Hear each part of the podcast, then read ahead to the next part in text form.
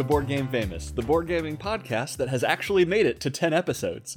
I'm your host, David, and I'm joined, as always, with my co host, Michael. Howdy, howdy. Since this is our 10th episode, I thought we'd do something special. So, uh, we well, I wanted to focus on conventions. I recently went to a convention, and I also tracked down and accosted a designer that we have uh, interviewed later in the podcast. If you've read the title, I hope you figured out who it is because, you know, we figure we're going to get more listeners by actually putting that in the title. but in the podcast, we like to create a little bit of mystery. Ooh! but we're going to go through a couple things beforehand. David, you did mention that you were at a uh, convention. So, what did you play at this convention? Well, I got I think I got 16 games, 16 unique games played at the convention. And how many of them new to you? All of them. All of them new to me. 16 games, 16 new plays. Longtime listeners may uh, remember our episode about Cult of the New. this is new to me at least. Quite a few of these are fairly new titles, which is which is uh what are the good things conventions are good for. But I thought we'd do a rapid fire round of what you've been playing, and I'll I'll give brief highlights of each of these. I got to play Red Rising from Stonemaier Games. It was a fun little hand management game, very pretty because it was the collector's edition. Then I got to play Juicy Fruits. It was basket sliding fun, and the game had chunky pieces of fruit that you have to strive not to eat. After that was Bites. It was a game where you're all moving picnic ants and collecting food, but you didn't know how much the points uh, you didn't know how much points the food was worth at the end of the game because it deter- it was determined by the order the ants made it into the hive into the colony. That's an interesting mechanic. It's really good, and I think it worked really well for two and three players. It plays up to five, and it got a little more chaotic at that at that player count. Then we played a game called Bees from Plan B Game. Uh, Whoa, is, is that the one that we were guessing on? yeah, bees.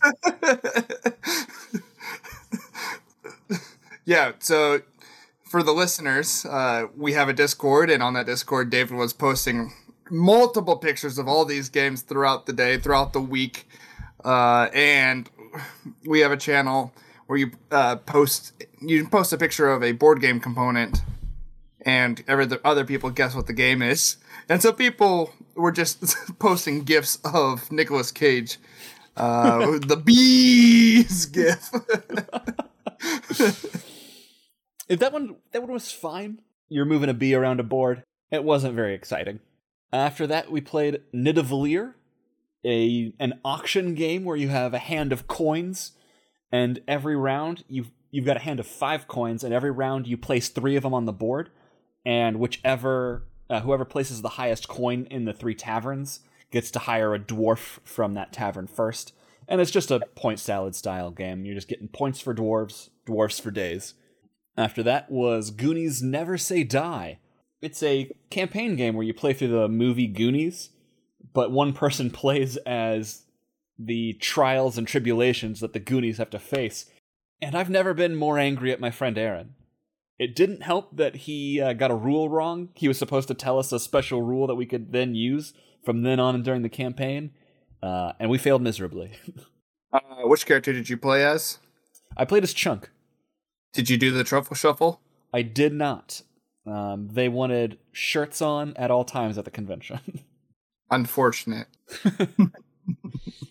Next was Dune Imperium, which I wanted to play because it's a combination worker placement deck building game, and I wanted to see how those mechanisms meshed well together, and it it worked out really well. Ellen beat down on us though. She, uh, I think she scored double me, and I scored the second highest.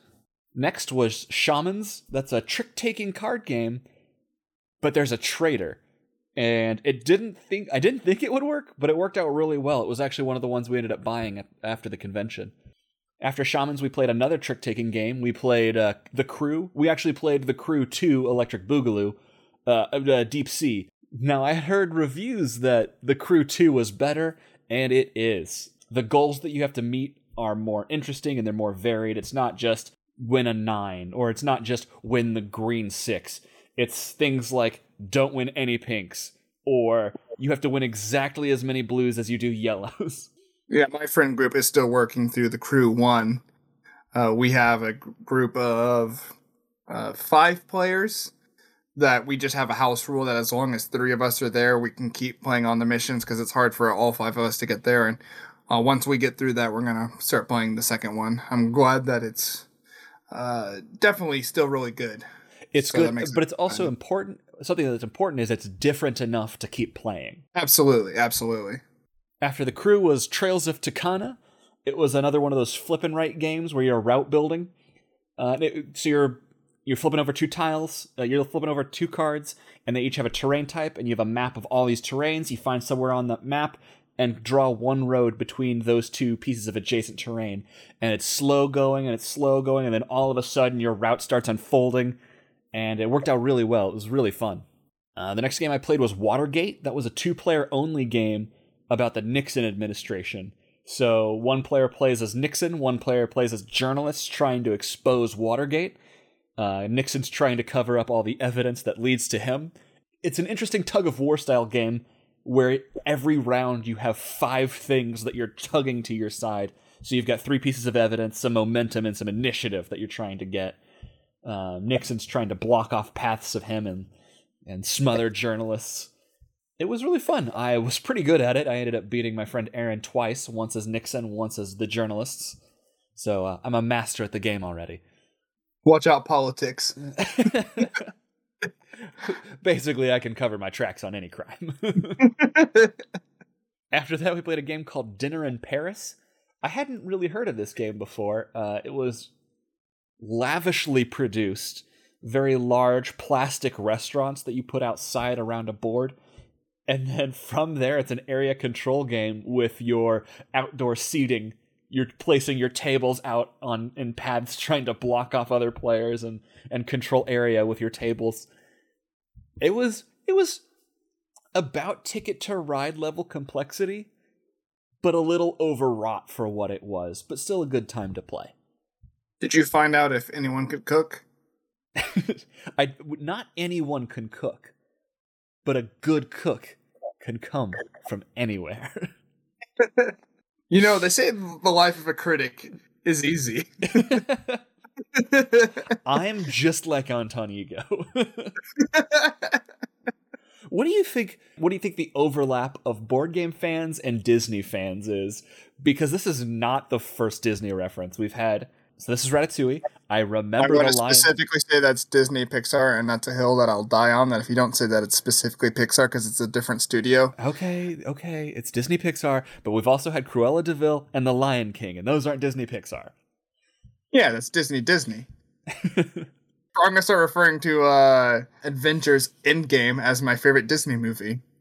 well, after dinner in Paris, we played a game called Cubitos which was a strange combination of deck building, dice rolling, and push your luck. I didn't think I would like it because of the push your luck element, but uh, I ended up having a lot of fun because there's something about just rolling a handful of dice. That's uh, I very... saw that on a few uh, a few lists of good games to look forward to, and definitely want to try it out myself. It's strange looking. It's got a and I, I I'm being very serious when I say this. It's got a piece of cheese wearing lederhosen and very hairy legs standing on the cover of the box. It's not something that I would go, huh, that looks like something I would love to play. What if I told you that was the reason I did want to play it? no, the boxes that I want to play typically have some brooding brooding man on the cover. Oh, nice. Shout uh, out to Uwe Rosenberg. After Cubitos, I got to play a game called Viscounts of the West Kingdom from Garphill Games, and I think Shem Phillips is the designer. You can cut that out if uh, if that's not. yeah, so the this artist and designer pair have a couple of trilogies. They had the uh, North Sea trilogy, um, but I played this game and it's in the West Kingdom trilogy, Viscounts of the West Kingdom, and it was a nice Euro-y fun game but it was much longer than I wanted it to be. The fun ran out about two thirds of the way through, so I don't know if I'll be returning to that one.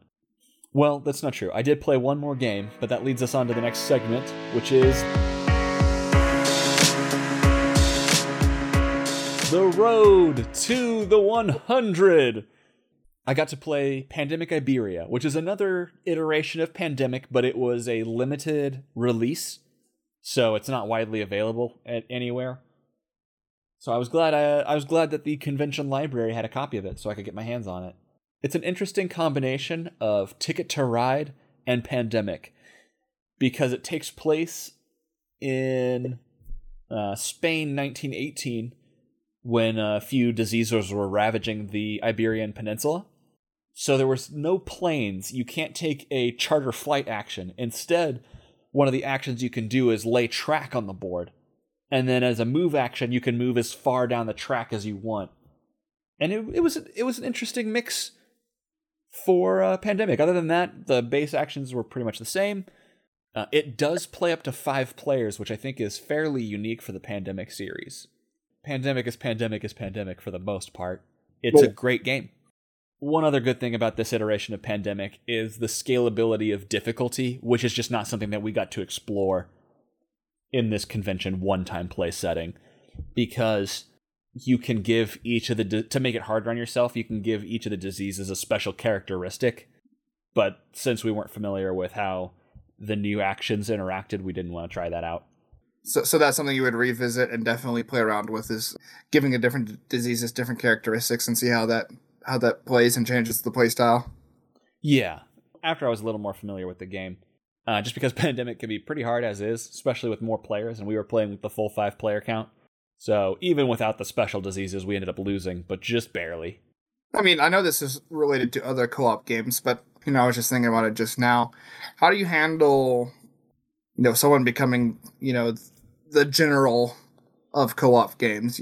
You understand what I'm saying? oh the alpha gamer Um, you know, someone always has the idea of what what's the best move to do. Is like, how do you balance those those thoughts? You just don't even worry about it, where you just don't speak for other other people. we always have collaboration, but fortunately my friend group is a bunch of betas, so we don't have a we don't have an alpha gamer problem. We're pretty good at democratically deciding what's best for the group.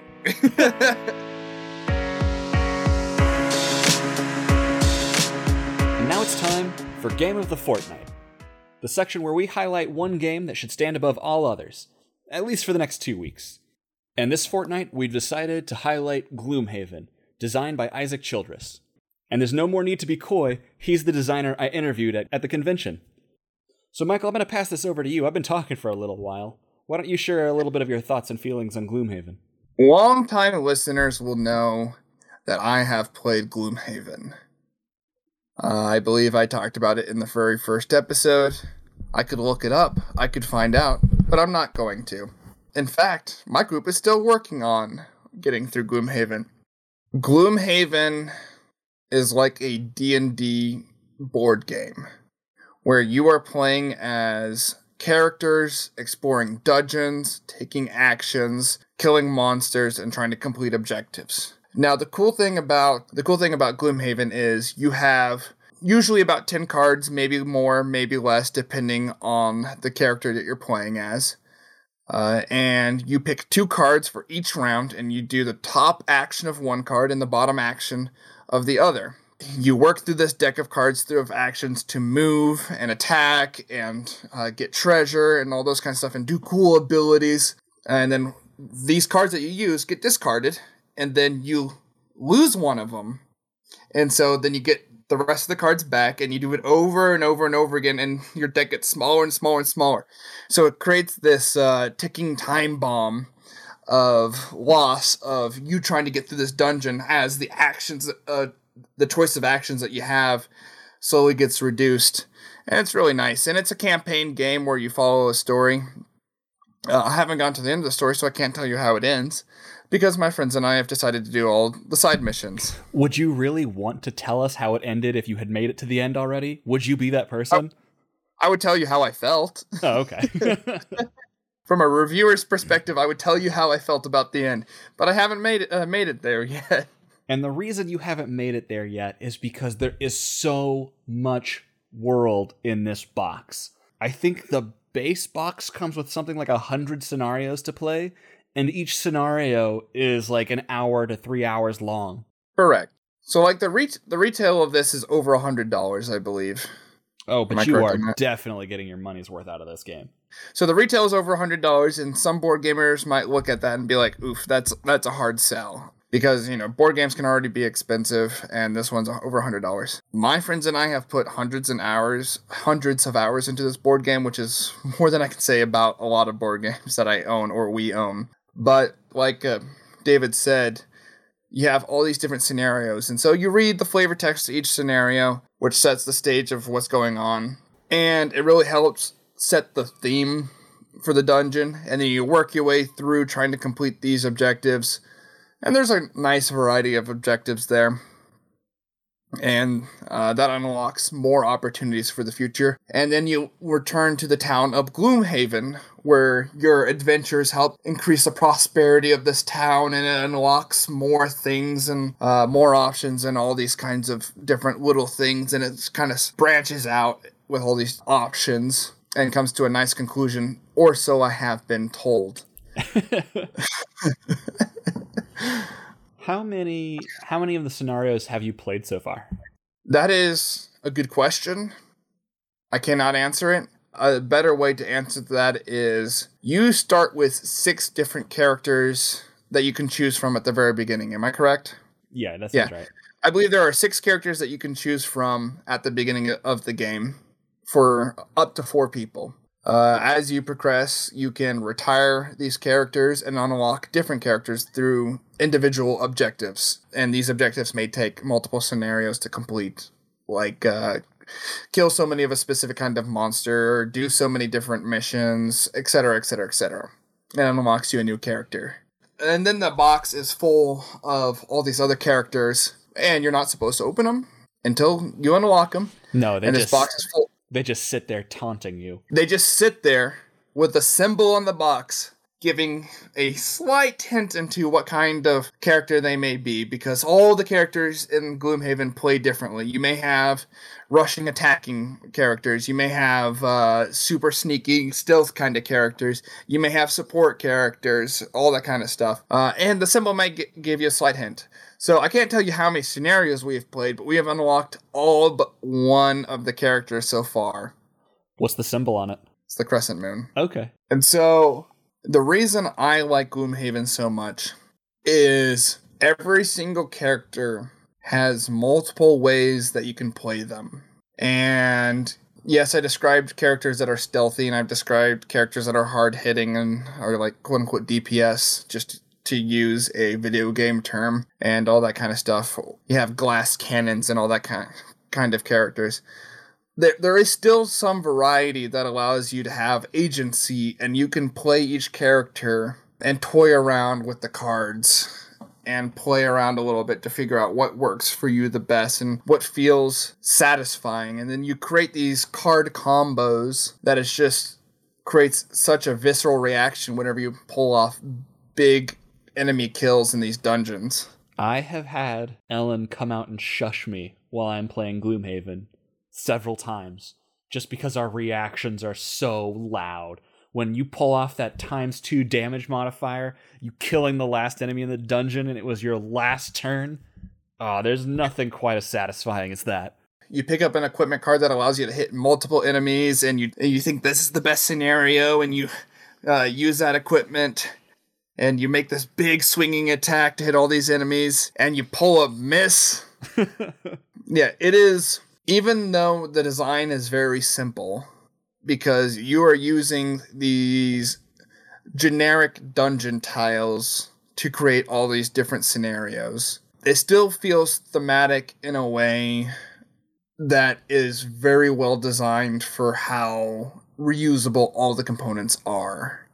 That, like I said, the flavor text, we always take a pause to read the flavor text because it helps set the scene and the variety of enemies that you might face.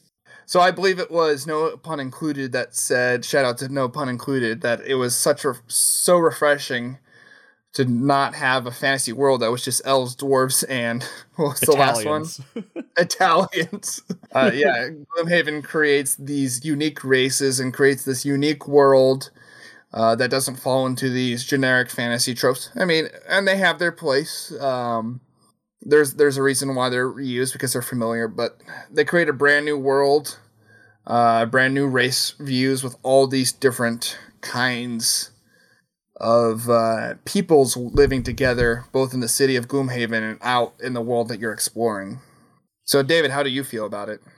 I love Gloomhaven, and this is this might be a controversial thing to say, but I think it's a game that you could introduce to new board game players. While the box is large and contains a lot of content, the core mechanic that a single player does throughout the mission is chooses two cards from their hand, does the top action, does does the top action of one, does the bottom action of the other. And as long as there's one experienced player who really knows the rules, they can take care of all the admin, they can take care of all the they can take care of all the enemies, they can remind players, "Oh, you have this status on you, it means this at this point." So they, as long as there's just one person who knows the game well enough, it's something that you can play with new players. It's I agree with every point that you said. The only thing I don't like about Gloomhaven is how long it takes to set up, how long it takes to tear down, and sometimes the length of each of those scenarios. But designer Isaac Childress has done a couple of things to alleviate that. One is Gloomhaven is now available as a digital implementation, so you can play the full campaign uh, as a video game, and it works fairly well. The other thing he has done is he has released another game called Gloomhaven Jaws of the Lion, which is less characters, less unlocking stuff, less of a price point to entry on this uh, on this campaign. But instead of giving you dungeon tiles, the tiles themselves are printed directly onto this atlas, this map that you flip through and you play on the pages themselves.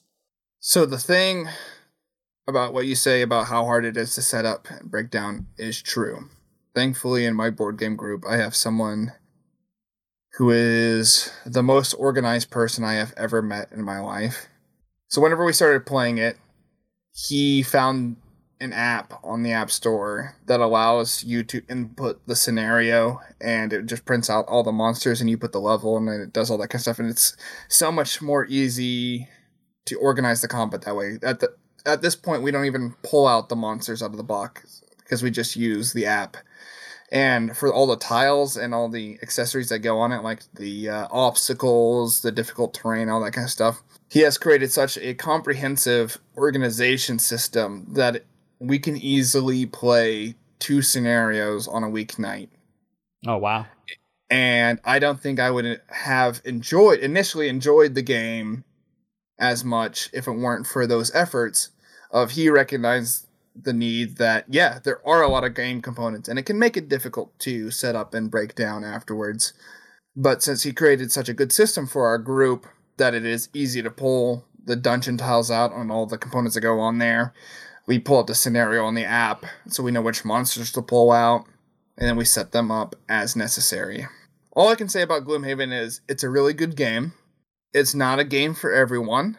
It is a campaign game that, while it does have a story, uh, the story does not present itself in the gameplay very well. You read a short snippet at the beginning of each scenario, which I particularly enjoy. And uh, you enjoy all the mechanics and all the crunchiness of the combos you can pull off. But then afterwards, you read another paragraph from the book. And so, if you're looking for something that's really heavy on theme, world building, it might be hard to get there, but it does exist. But some people argue that it's really repetitive, but I think that it's repetitive in the sense that it gives you a lot of room for experimentation. I think I don't mind the repetitiveness because the repetitiveness comes from the dungeons. Oh, kill these monsters. Oh, kill these monsters. The combat in Gloomhaven is so much fun. It is true. It is true. It, it is repetitive, but it's just fun scenario after fun scenario. When you get the com uh, when you get the combat to work correctly, it feels so satisfying. So David, what would you give Gloomhaven?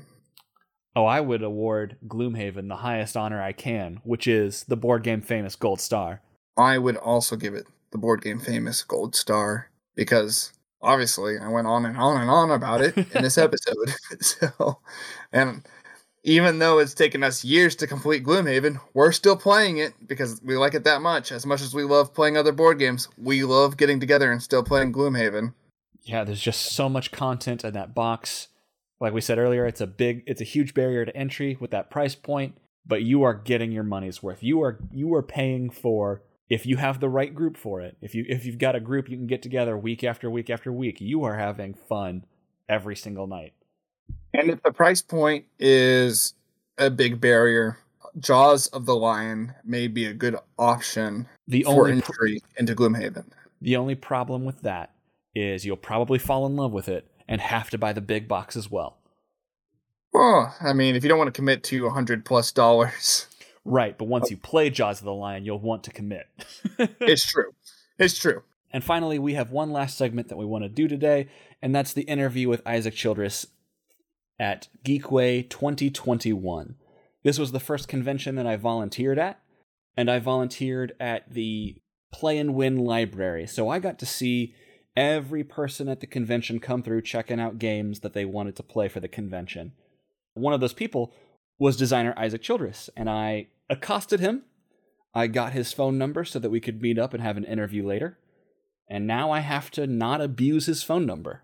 So without further ado, here is myself sitting down with Isaac Childress at Geekway 2021.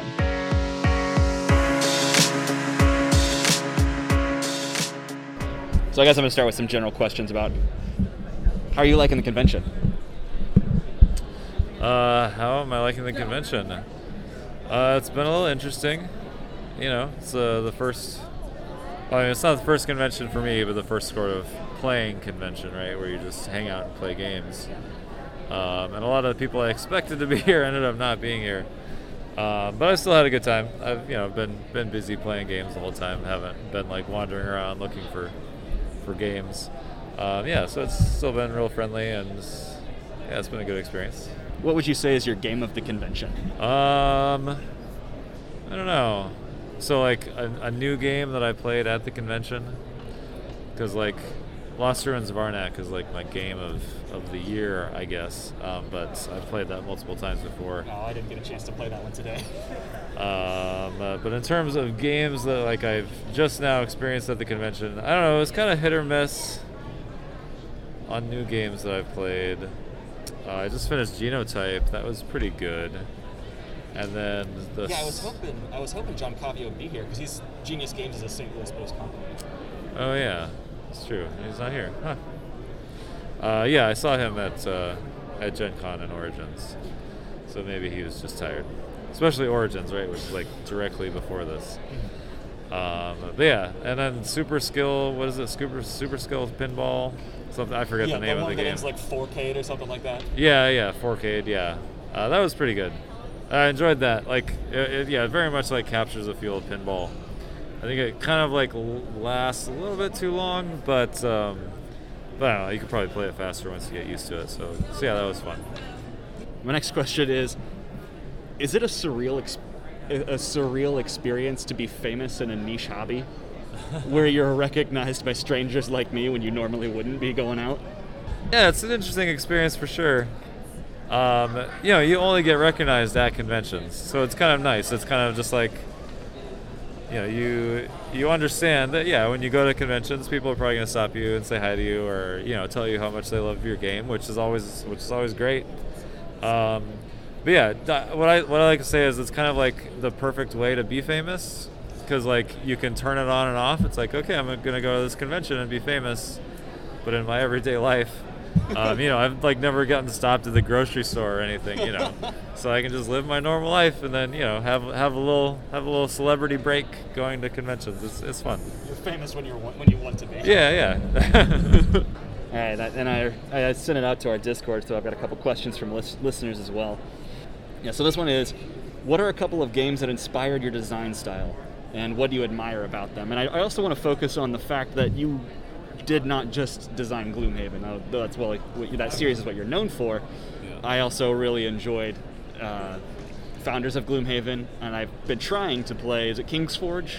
uh, Forge War. Forge War. King's Forge yeah, is a different two game. games like came out at the same time and confused a lot of people.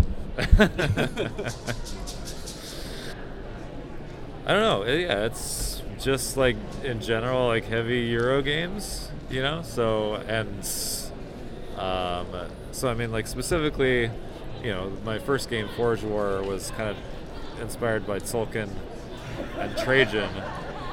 Um, just like the the sort of spatial reasoning aspect of Trajan, I tried to like capture in Forge War as well, and then like the Tzolk'in idea of like sort of putting something on something and then kind of waiting for it to, to, to get to where you want it to be before you act. Like just kind of like time resolved mechanisms um, that sort of enhanced enhanced planning. Um, yeah, and so I'd say like I don't, I don't know I can't think of any like specific for Gloomhaven, but just like you know the general like Euro aesthetic of, of resources or you know management of resources, which kind of think of like your cards as resources in Gloomhaven, and you know it's obviously very uh, decision focused. Uh, so yeah, trying to inject like some heavier Euro sensibilities into the dun- dungeon crawl genre. Uh, but then you know, the side of dungeon crawl is just playing lots of D and D, you know, and and RPGs like video game RPGs growing up, just kind of enamored me to that that theme and that style of gameplay. Uh, when looking at the development cycle, how long does it typically take for uh, your first idea to become that finalized project uh, product pro- product? oh man, that, that came out hard. Well, it uh, certainly depends on the game. Um, uh, I mean, if, if we're talking Frosthaven, it's been over five years now, and it's we're still not quite to the finished product. Um, but yeah, I don't know. I mean, a Euro game. So I mean, yeah, to the final product, that there's a lot of intricacies involved in that. But yeah, usually like a few years. I think it's a Euro game can is kind of like a standard development cycle. I mean, like I remember like Forge War. You know, I kind of had the idea, and you know, I like went home that night and like made a prototype, and it worked. You know, so I mean, it can be kind of fast, but then you know, obviously refining refining the gameplay takes a long time, and then all the all the development and you know production aspects of graphic design and art and all that stuff. I don't know. It's it, it takes a long time. It's it's it's a lot of work. It's And- don't give up. Just keep going. Yeah, yeah. And then yeah, if you're talking about Frosthaven, you know that's just a whole whole other beast. Did you start Frosthaven pretty quickly after developing Gloomhaven? Yeah. Uh, once, yeah, like even before it had come out, um, I think it was a couple months before it was actually released. Yes, I sat down and like started working on the the plot elements of like what I what story I wanted to tell for Frosthaven, and then just kind of went from there. Started designing classes. So yeah, that was back in uh, late 2016. So yeah, it's been about five years. Okay. Um, is there a character that you feel like you developed for yourself and your play style? Uh, like in Gloomhaven. Yeah. Um, I know. I think all of them to some extent. um, but yeah, I can say like I really like the Bone Shaper from from the new uh, Frosthaven classes. Um, I think that's probably like my favorite of all the classes, and so yeah, designing that. I, I guess uh, I yeah, put a lot of stuff that I, I particularly like into that class. Yeah. Okay. Is there is there something that you're particularly proud of that you wish other people recognized more?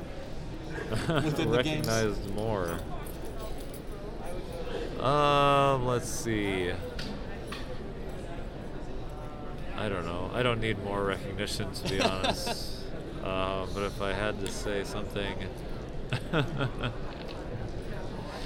I don't know. What I would say is that I, I, I get I get a certain amount of flack for like the looting system in Gloomhaven. Like a lot of people don't like it. You know, just the fact that like, oh, there's a bunch of coins left over at the end of a scenario. Why can't we pick them up? But it's like if you could just get them all at the end of the scenario, like there would be a lot less tension in the game. And so I would just like people to recognize that. That it's a it's a well You know, thought out that- system. yeah, it's a well thought out system that like adds tension, which is what which you need in a in a board game in order to make it interesting. I, didn't even know people complained about that. I haven't looked online. I, I really like it. Good. my, my, my, my friends always. Uh, and I'm going to lead this into the next question as well. Uh, we play online, and Yeah. uh, the last round, whenever it's time to loot, essentially it's the, the scenario has been won. It's I'm going to go to one that I know you can get to, so you can't have it. well, that's just mean. Um, so, so what I wanted to ask about that is, what, was it like seeing uh, your flagship game get developed into a digital platform? Uh, no, that's, that's really cool. Um, you know, before I was designing board games, like I, I tried to design video games, but uh, I know, I just didn't have the patience for patience for programming. Um, and uh, so yeah, I mean, I've, I've I've just been a huge fan of fan of video games my entire life. You know, starting with like the old Nintendo Entertainment System back when I was a kid, just glued glued to video games my whole life, and so yeah, to see something I create then become a video game, uh, yeah, it's been kind of a a really great experience. Glad to hear it. And then I think the last question that I have is could you please describe your ideal game night? Um, so game night, not not game day, No, it could be game day. because I would say my ideal game night is like an entire day of gaming. Okay. um, so sure. Uh, where where would that be? I don't know. Probably at a friend's house. So you know, I don't have any responsibilities there. Maybe I bring some food or some drink. And and yeah, we just play heavy Euro games like all day. You know, start with Gaia Project, which is like my favorite game. Definitely, I've got, got to get Gaia Project in there somewhere. uh, yeah, maybe Feast for Odin. Maybe some some new games that I haven't played before, so I get to learn those, and like I end up really enjoying them, whatever those might be. Have you gotten to play uh, the re-release of Hansa Teutonica yet?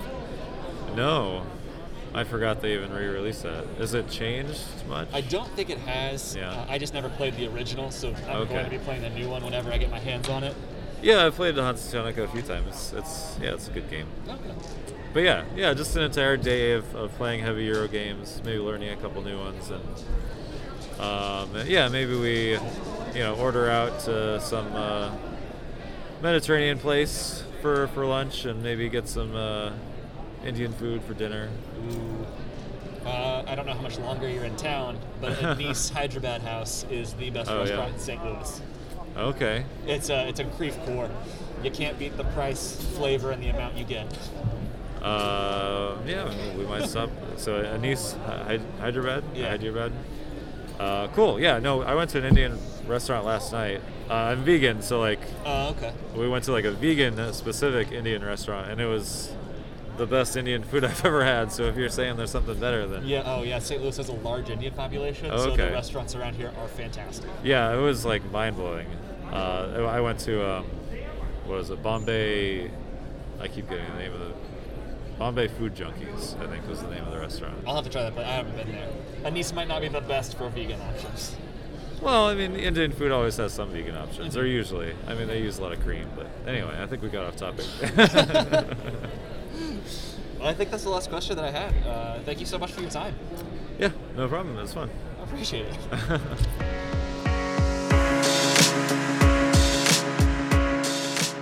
And that was Isaac Childres, a really nice, down to earth guy. And it really just goes to show that I can get off track and off topic with just about anybody. What a nice guy. Isn't the board gaming community great? Michael, you weren't there. For the listeners at time of recording, I haven't even heard the interview. And that brings us to the close of another episode.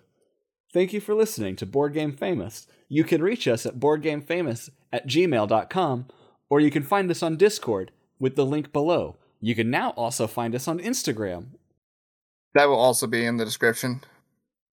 Can you can you can you please email David? He's just waiting for someone to email him. I am. I check it every day. And to the brothers Murph, have you ever interviewed someone so nice? Oh, that's a great question for them. Goodbye. Goodbye now.